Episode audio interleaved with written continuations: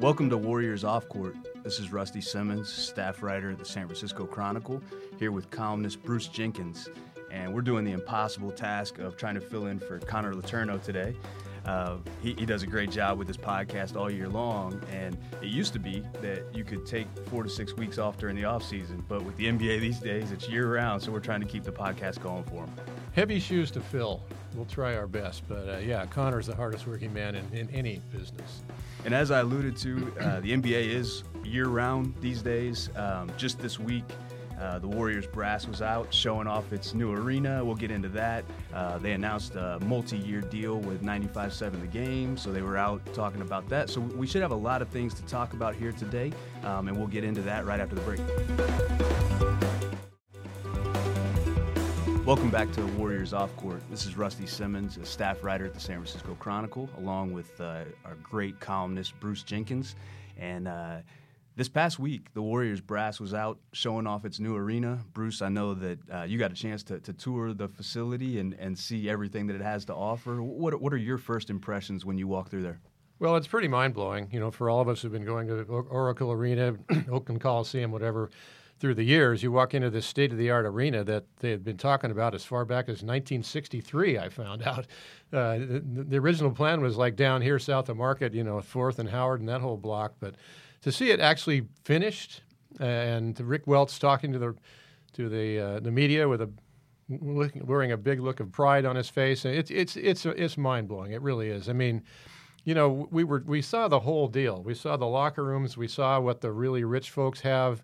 Uh, down at the courtside level, what they have sort of behind the scenes when you leave the seats, and some of the amenities they have are, are just incredible. I mean, you know, their own restaurants, their own bars. They got butlers. They got tables with knives and forks already on them, and napkins, and and big screen TVs. And one thing that struck me, Rusty, is that you know if I had uh, a group of people in that, I'd be back there at the start of the game, and who knows how far you leak into the game, having fun, talking. You can talk loudly. You're not interrupting anybody. You're ordering food. You're ordering drink, and and you might have the Giants on one screen and the Warriors on another, and and that means empty seats out. If you're watching on TV, people going, "What the hell? Where, where is everybody?" You know, I think that's going to be something that they.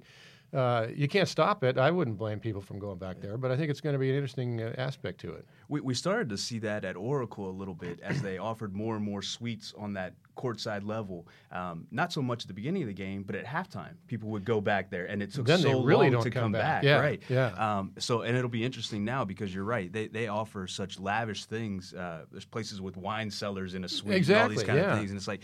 Why would you ever leave back there? I wouldn't. Right, right. So I think that'll be one of the most interesting things uh, about the new arena is there's no doubt that everything in there is first class. It's a beautiful, right. beautiful place. Um, but can it live up to the aura, the noise level, um, all of those factors that were there kind of organically at Oracle Arena. Yeah, the noise level is, is such a crucial factor, and we're not going to know until it's the third quarter of a crazy game. And if it feels and sounds a lot like it always did, then, you know, all good. Uh, it's, it's a different kind of crowd. It's a little less uh, blue collar, but, you know, Oracle was drifting well away from that also. Um, one thing I th- found interesting is that uh, the TV crew, Fitz and Barnett, now Fitz and Kelenna Azubuike, are no longer going to be on the court. They're going to be up at the top of the lower level. Still a great seat, you know, 50 yard line. They got their own booth. It's, I talked to Fitz. He says it's very, very nice. And this is a trend in the league. Uh, teams are moving the crews off the floor uh, to let's face it, you know, cash in with thousands of dollars from rich folks. And but also interesting is that the the networks, ABC, you know, Mark Jackson and those guys. Uh, Van Gundy and Mike Breen, they're still going to be on the floor because right. they had it specifically written into their contract. This is a new trend in the league, moving TV crews off the floor, and they saw that and they go, well, "That's not going to happen to us." So, I always thought that was interesting at Oracle because obviously Fitz and Barnett were on one side um, at, at midcourt, uh, and then when it was a national TV game, they would set them up on the other side. Yeah. But, and but they always made room for them. Uh-huh. And, and that was my first thought when you said they were moving Fitz up top was I bet when the national guys come in, they're still going to be on the floor. Yeah, and you know, Rusty, there was a time when we had those great Absolutely, seats, yeah. and you know, we were plenty upset when we kind of got kicked out. And geez, you don't feel so bad now when even the TV guys uh, can't get on the courtside seats. So all power to the wealthy. Well, it'll make it interesting for us because there's times now where in the fourth quarter, when you want to see a replay, you, as a writer, you mm-hmm. don't have a view from up top. So mm-hmm. you're almost better sometimes being in the media room so you can see the replay over and over again on TV. Uh, now, oh, yeah. Now, if we go in there and we're listening to a description, it's from somebody else who's way high up, and it's like, oh, he didn't see it either. that's true. So um, maybe that's maybe that's the Warriors' thing. They say, hey, we're gonna ask these huge prices for tickets, we'll make sure they're in the arena so they can see. You can't even get the good description on TV anymore. Well, that's really true. they, they won't be able to hear and and uh, you know see and feel the game like we, used to. The sounds of it. Uh, that's what I always love being courtside because you can bring the game to the fans that they're not going to see. Even the fans 18 rows up uh, aren't going to get. So we lose all that, and it's uh, you know our, our seats, uh, the media, nobody cares about this but us, but they're they're way up, way up high, and way in the corner, and I think a lot of us are going to be retreating to the media room to to uh, you know watch the telecast, which is not available in the arena. The arena has a house feed, which is a different thing. Their video wouldn't show a, a, a call that a, uh, that exposes the ref or makes anybody look bad. So you if you you got if you really want to know what's going on you, and watching TV, you're going to have to be in the media lounge. So there we are watching TV in another room just like the fans in their other room. In fact, nobody's going to be in the seats. uh, I'm, I'm, sure. I'm sure there is uh, an exact rule on this that the NBA has. But years and years ago in Dallas, anytime there was a controversial call, Mark Cuban would replay it over and over again, mm-hmm. and even while the next play was going, yeah, just keep showing it yeah. to get the, the crowd worked up. Mm-hmm. Um, and the NBA finally came up with a rule: you could only replay yeah. these things so many times, if um, at all. If at all, yeah, yeah. yeah. Um, Bruce, you mentioned how often we used to get to sit courtside and, and the different kind of stories you could tell um, when you do that. Uh, I'll share one of my favorite stories. Mm-hmm. Um, it was the the last game of the season, uh, Steph Curry's rookie year, and they were in Portland. And if you'll remember, at the end of that year, the Warriors were down to eight players who were healthy. Um, and during this game, three of them foul out. And so the rule is that you can keep playing so that you have five. That that last one that fouls out. Uh, and so they, the referees said, no, you can't, you can't do that. You have to put one of your injured guys in. And I'm sitting right there oh, by the there Warriors bench as Don Nelson threatens to sue the officials and walk off the floor, um, and finally puts Turiaf back in, injured to foul and come out of the game. And it was just remarkable. But those are the kind of stories you get to tell when you can hear those conversations, the interactions between the coaches and the officials. Do you have a, a favorite, a favorite? Well, uh, I always go back to Chicago. Uh, the old Chicago Stadium was an old barn a tremendous uh, atmosphere place. It went back a thousand years. It's on the south side, and the place just rocked. And you know, and this is Michael Jordan coming into his prime. And and uh, during uh, Game One of the finals, the 1991 finals. Now you know how this is. There's media everywhere. We get farmed up to places unknown. There were two of us there, me and George Shirk from the Chronicle. We were sitting right behind both of us, behind the, the Lakers bench. And when Michael Jordan did that switch hand yes. thing that still it's you still see there's a shot where they they're panning the bench and there's Shirky and me going crazy behind Phil Jackson. I think I I'm grabbing my head, you know. I mean, and we had such a great view of that. And when when the Bulls moved to the United Center, and now I'm still covering the finals. Now I'm I'm up with the, most everyone else at the very top. We, a helicopter would be better. And and eventually just said, you know, well, you know, I I just got to go down to the media room so I can have eh, some idea what's going on in this championship series and and topped off by the night that Steve Kerr won the title for the Bulls. I, am sitting there in the media room, and there's a timeout, and this is it's all coming to a head, and I'm just thinking, here I am, 2,000 miles from the Chronicle, and you know I could be in my living room. I said, you know what? I, I just I got up. It, the, we were really close to the court in the media room. I got up, made sure my credential was prominent, strode very confidently onto the court, made my first right turn up the up the, uh, the, the aisle, and everybody was standing, and I just whipped around and and stood and said, "Okay, arrest me," and nobody did. So I was like 30 feet from Steve Kerr when he hit that shot. But you have to. It, it's tough. It really is tough to to, to hear and experience the game now, uh, as opposed to how it was. See, I, I never knew that story. I didn't know you set the pick for Steve Kerr. Well, I did. In fact, That's... we talked about it. Uh, you know, before you know, you don't hear me, but great. So I'll, kind of segue off this um, because United Center in Chicago. Um, is still a place where any NBA player goes immediately. They show up for shoot around, immediately look up into the rafters because there's so much history there, and they look at the retired numbers and Jordan, Pippen, and all these mm-hmm. things. Um, so it made me think about that. Uh, one of the things that, that I was interested in this week, that as I mentioned, the brass was out doing their media rounds and talking. Um, Joe Lacob again reiterated the fact this this week that he wants to retire Andre Iguodala's number and wants to retire Kevin Durant's number. Um, now, just from an outsider, the Durant thing seemed interesting to me. It's a guy who was here for only three years.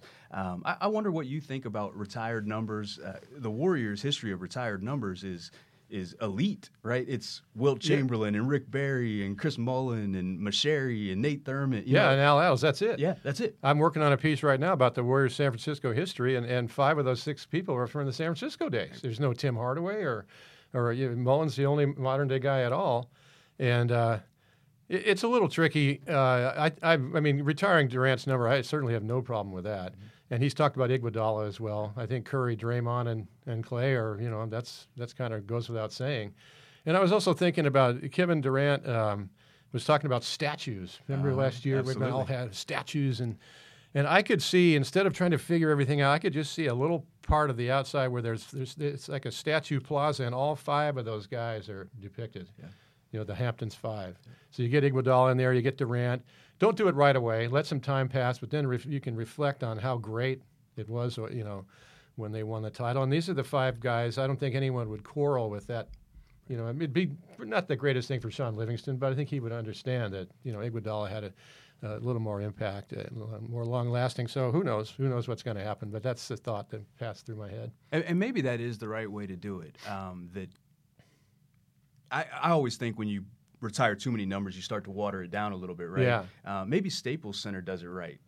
The, the the greats, the elites, yeah. have statues. Yeah. Then there are a number of guys who have their numbers retired. Mm-hmm. Then there's a Wall of Fame, which is a different level. Mm-hmm. Um, so maybe now that the Warriors kind of have a run like this, maybe that's what maybe that's what they do to kind of differentiate. Yeah, I think so. Uh, to have have five statues in one little area be kind of a fun place to mm-hmm. hang out, you know. And, uh, but yeah, I, I mean Boston they retire everybody. They don't even worry about it. Jim Loscutoff's up there, man.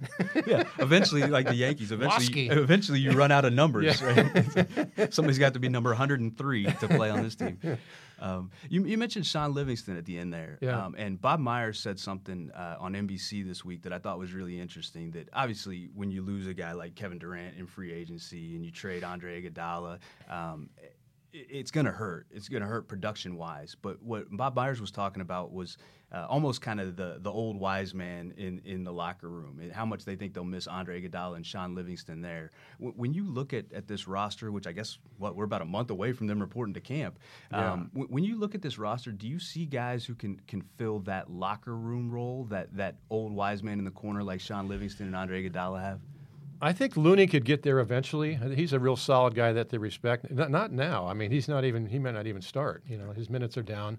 He just strikes me as a real high character guy. But you know, you talk. I mean, I, D'Angelo Russell. Who knows if he even lasts the season? I don't. He he's had big maturity issues in the past. He he's not going to be one of those guys. Uh, and then you you know you're talking about guys like McKinnie and Paschall and the, the rookies and uh, Spellman. There's just it's a very vague uh, room full of people that don't fit that. And I, I think it's huge. I think they're going to really miss Iguodala and Livingston on, on the court for another year or two, but but they just uh, they just lend so much class and professionalism. You know, when things are just going haywire and and, and Coach Kerr is at wits end and and you know Draymond's maybe a little out of sorts. You know, you've got these guys who can level everything out, and it's really big at playoff time. I think you you hit a key right there when I think about it because uh, Draymond is a fantastic le- leader, but he runs hot. Yeah. Steve Kerr is a fantastic leader and communicator, but he runs hot. Exactly. So so that was kind of the foil was then you had Iguodala and Livingston who could calm things back down, and, and you wonder will a guy like Steph Curry. It's not natural for him to be vocal. Uh, a guy like Klay Thompson, one of those guys, kind of step up to be the the other side of, of the the heated part. Yeah, of, and neither one of those guys is really used to that right. role. I, I, do think they could do it. and I think they'd get respect for doing it. Um, it's just a little different deal for them. You know, Klay is very laid back and kind of lets his uh, his game. Both of those guys, you know. And Curry does all kind of leadership stuff, but it's not so much that you can see like getting in a guy's face or uh, you know, calming down a crisis. So that'll be very interesting. So, talking about calming down a crisis, um, I know this is a little bit off Warriors topic, but I thought it was fantastic this week. Kobe Bryant was making one of his appearances uh, and starts talking about Shaquille O'Neal and says, man, if that guy was in the gym with me, if he would have worked hard, I would have 12 rings. and it made, it made me think about how dominating Shaquille was. Yeah. But, but, nobody has Kobe Bryant's work ethic, no, right? nobody. And it started making run through my mind of guys that I thought, man, if they had Kobe's work ethic, what would they have been like? The first one for me during my time of covering the Warriors was a guy named Anthony Randolph. Who Sure. was a high lottery pick, uh, looked the part, Yeah. long, spindly, lean, could do everything on the floor. Yeah. Um, and but he didn't work. He didn't work. And Don Nelson would tell him all the time, "Well, I guess you might have a future as a backup center, or mm-hmm. go out there and work on corner threes. You know, Yeah. was kind of telling him, "Here's here's the way the league is going," but he just Yeah, didn't work. He's, And- playing in Chad right Right, now. right. And you always, I always wonder about those guys. Are there guys? Yeah. Shaq's a different story, right? He Well, was so talented. But I mean, he come on. I, Shaq laid waste to the countryside. That's right. I mean, right. he. I don't care how hard he worked. He got out there and it was over. Yeah. Especially when he was young. It's like, oh my God. I remember seeing him with Orlando. It's like, this guy is, is a specimen. He, he's a badass, and he's killing people out there. What I don't know what more you'd want from him. And then it's interesting too because Dwight Howard is a guy who doesn't doesn't work, and they bring him in. The Lakers bring him in. They should talk to Kobe about Dwight about Dwight Howard because the Shaq thing you got to roll your eyes a little bit. But Kobe had legitimate issues with Dwight Howard, no work ethic, wanted to to be the man instead of Kobe. Eventually, I mean, way you know out of out of control and. Uh, yeah, that and you know you look at Dwight Howard. He's built. He's got the most impressive build I think I've ever seen in anybody. You know, and uh, but he's not a guy you want. You know, so it's uh, it's a fine line. Are, are there guys that you look at now and, and think that you think, man, if he would just get in the gym and, and work with Stephen Curry and and his trainer Brandon Payne for a month, what what would they end up being? Uh, Russell Westbrook. No, no, I'm just kidding. he's a madman. Um, you mean on the Warriors or? Yeah, or around the Um, league, you you see it all.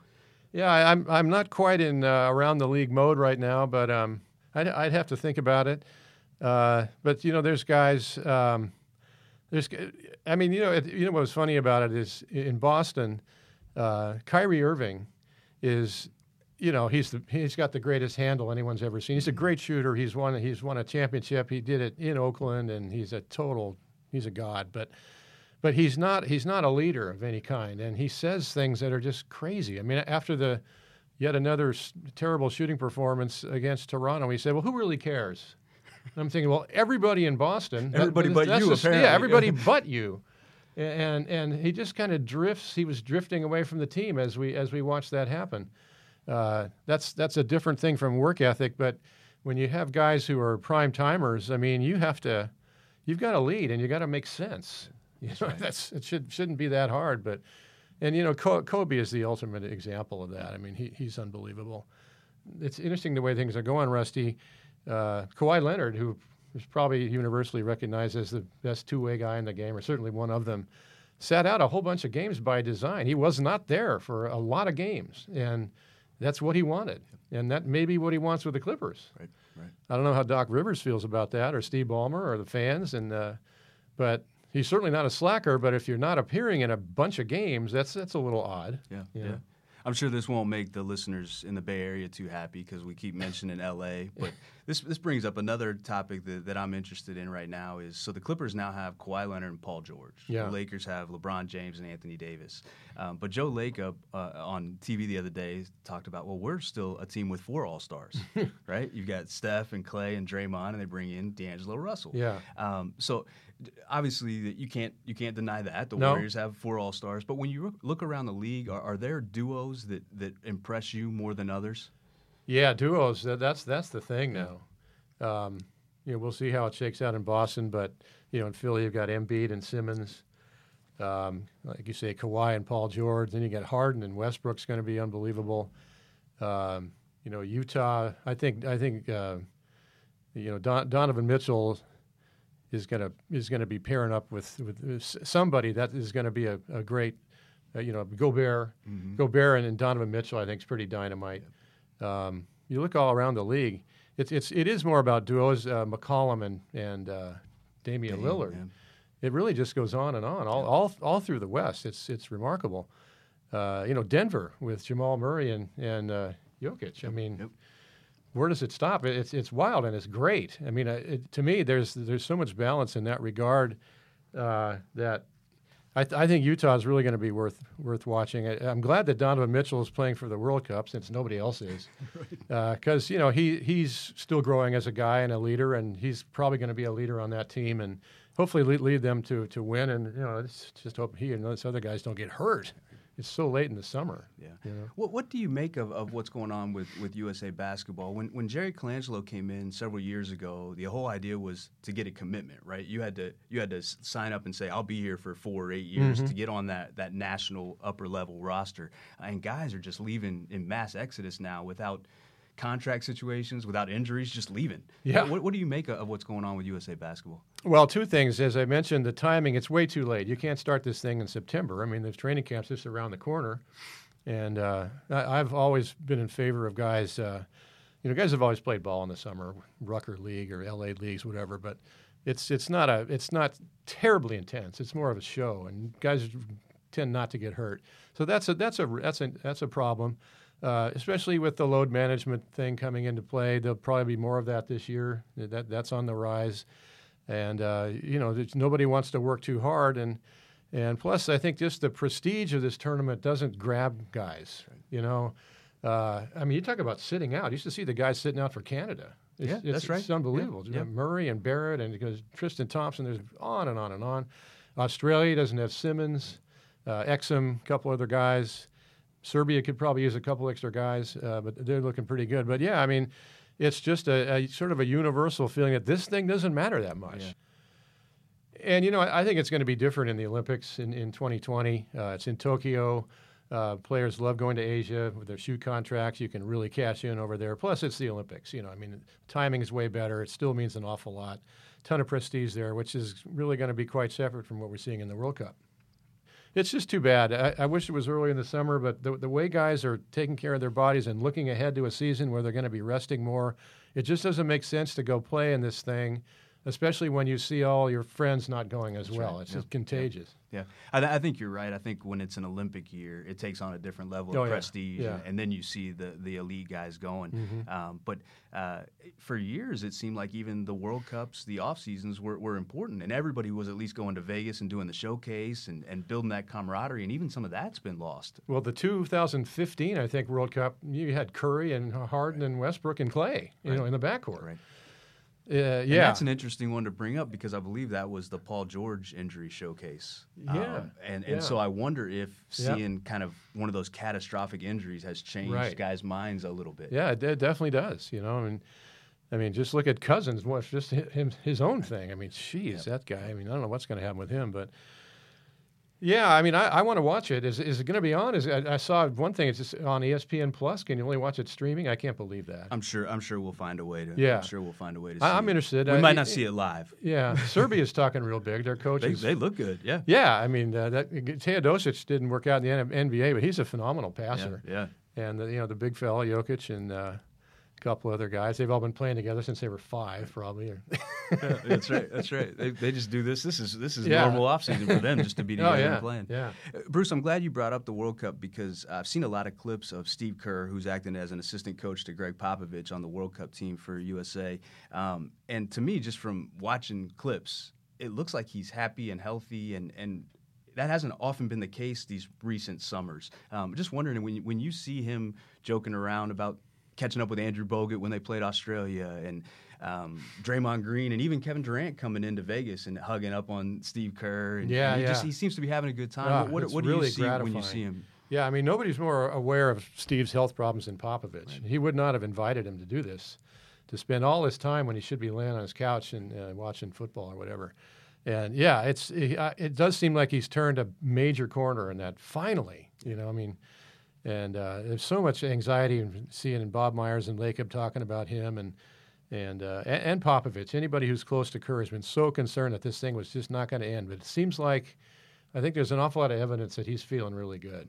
And it, it's interesting to me also. I mean, you know, Kerr and Popovich are pretty proud guys, and they've done little but win. They, they win. They win all the time, and they're going to want to win this. As it gets in, into the thing, and there's a little bit of crisis or two, they're going to they're going to feel a little pressure to win this Absolutely. thing. Yeah. that's right. That's right. What What do you? Again, we're a month away from from camp even opening. Um, but what do you think of of the job that Steve Kerr has to do this year with the Warriors? um, he when he come came in, he already he always gives credit to Mark Jackson and that staff for starting the defense that Mm-hmm. they have. Um, and he comes, he says, "Hey, I had good players. That that made my job easy." Uh, now he goes into a season where you have the unknown of D'Angelo Russell. Yeah. Uh, you don't know when Klay Thompson's coming back.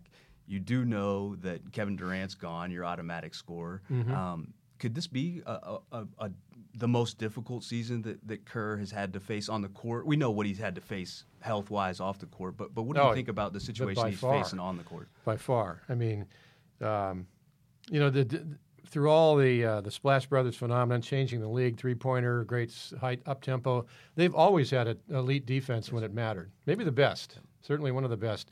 Maybe not all year with the metrics, but when it counted, forget about it. And you know, Durant could be a phenomenal stopper when he wanted to. Klay, we all know about Klay. Iguodala comes in and takes over, guards Harden, guards LeBron. You know, I mean, these are huge things they're going to miss.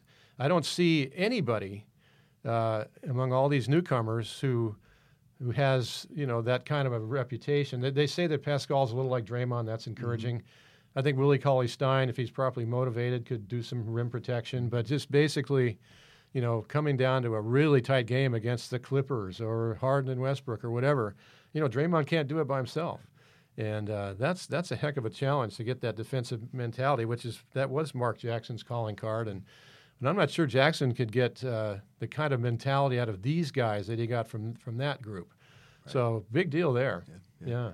And and one of the keys to all of this defensive success has been the point of attack, has been them switching Klay Thompson onto opposing point guards Mm-hmm. and allowing Steph Curry to play off the ball, and, and that kind of started everything. Right? Yeah. Um, so now for at least half the year, you don't have Klay Thompson, and you're looking at Stephen Curry and D'Angelo Russell being the defense at the point of attack. Yeah. Uh, that's a, that's a that's a tough task for Ron Adams to design a Uh, yeah, that, right? yeah. Ron Adams, yeah, exactly. He's he figures into this, but it's interesting for Kerr. I mean, I mean, two things can happen. One, that D'Angelo just clearly isn't on this level, and he's got to try to make it happen and make it work until whenever claims comes back, or D'Angelo just completely goes off, and his maturity continues to uh, to uh, escalate. He did make the All Star team last year as a reserve for Oladipo, but he still he was he was that caliber. And if he is really that good, and he's just a stud out there, and now Klay's coming back, I mean that they'll make it ha- they'll make it work. But that'd be another thing that Cl- Cl- uh, Kerr has never really done to have three really dynamic scorers in the backcourt. You know, for real guys, not Nick Young. Right, right, that's right, that's right. Um, so it, and I, you know, I think Kerr's got to love all this. I, I hope, I hope so. I mean, it, because you know he never got tired of winning, you know that. But if he can get into the playoffs, I think that's a great thing. And who who knows? I mean, we saw that if Curry makes that shot in Game Six with everybody in the hospital, geez, you know, they they get get to Game Seven. Yeah, yeah, that's exactly right. Yeah. That's exactly right. So I'll bring, bring this full, full circle and go back to the arena. I noticed when they were showing off the, the tour the other day with the huge jumbotron, the starting lineup was Stephen Curry, D'Angelo. Russell, and Klay Thompson Yeah. playing the three. Do, do you see Yeah, I was when, when put- Klay no, does no, come I- back after the All Star break? Do you, do you see that that being what, what they do?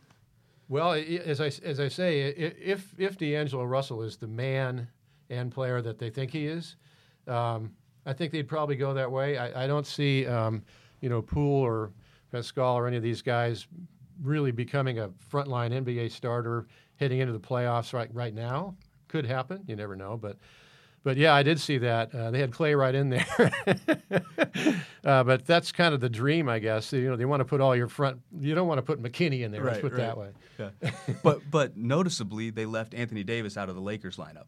I saw that. So- yeah, they're throwing a few dings in there. So apparently there was a load management issue going on there with him. yeah, it turns out he won't be playing at all against the Warriors this year. well, Bruce and I uh, have tried to take care of Connor Letourneau while he's been taking his load management. We miss you, man. We You're miss you. Need you back here. Uh, can't wait for it. Um, the the season, the the Warriors will report to camp on September 30th, so we're actually getting close. You can feel it again. Mm-hmm. Um, we really appreciate you listening to Warriors Off Court. Uh, this is Rusty Simmons. You can follow me uh, in the print edition of the San Francisco Chronicle or on sfchronicle.com On Twitter, you can find me at, at rusty underscore SF Cron. Thanks so much to columnist Bruce Jenkins for being here. You can follow him in the same places, and his Twitter account is a great follow at Bruce underscore Jenkins one. Really appreciate G. Allen Johnson and King Kaufman producing this. Connor Letourneau will be back soon for your listening pleasure. Warriors Off Court is part of the San Francisco Chronicle podcast network. Audrey Cooper is the editor in chief. If you like this show, we'd love it if you subscribe to it wherever you get your podcasts. And if you've got a minute to give us a quick review, that helps us build our audience so we can keep growing. Support Warriors Off Court and a lot of great journalism with a subscription to the San Francisco Chronicle. There are print and digital editions. Find out more at sfchronicle.com slash subscribe.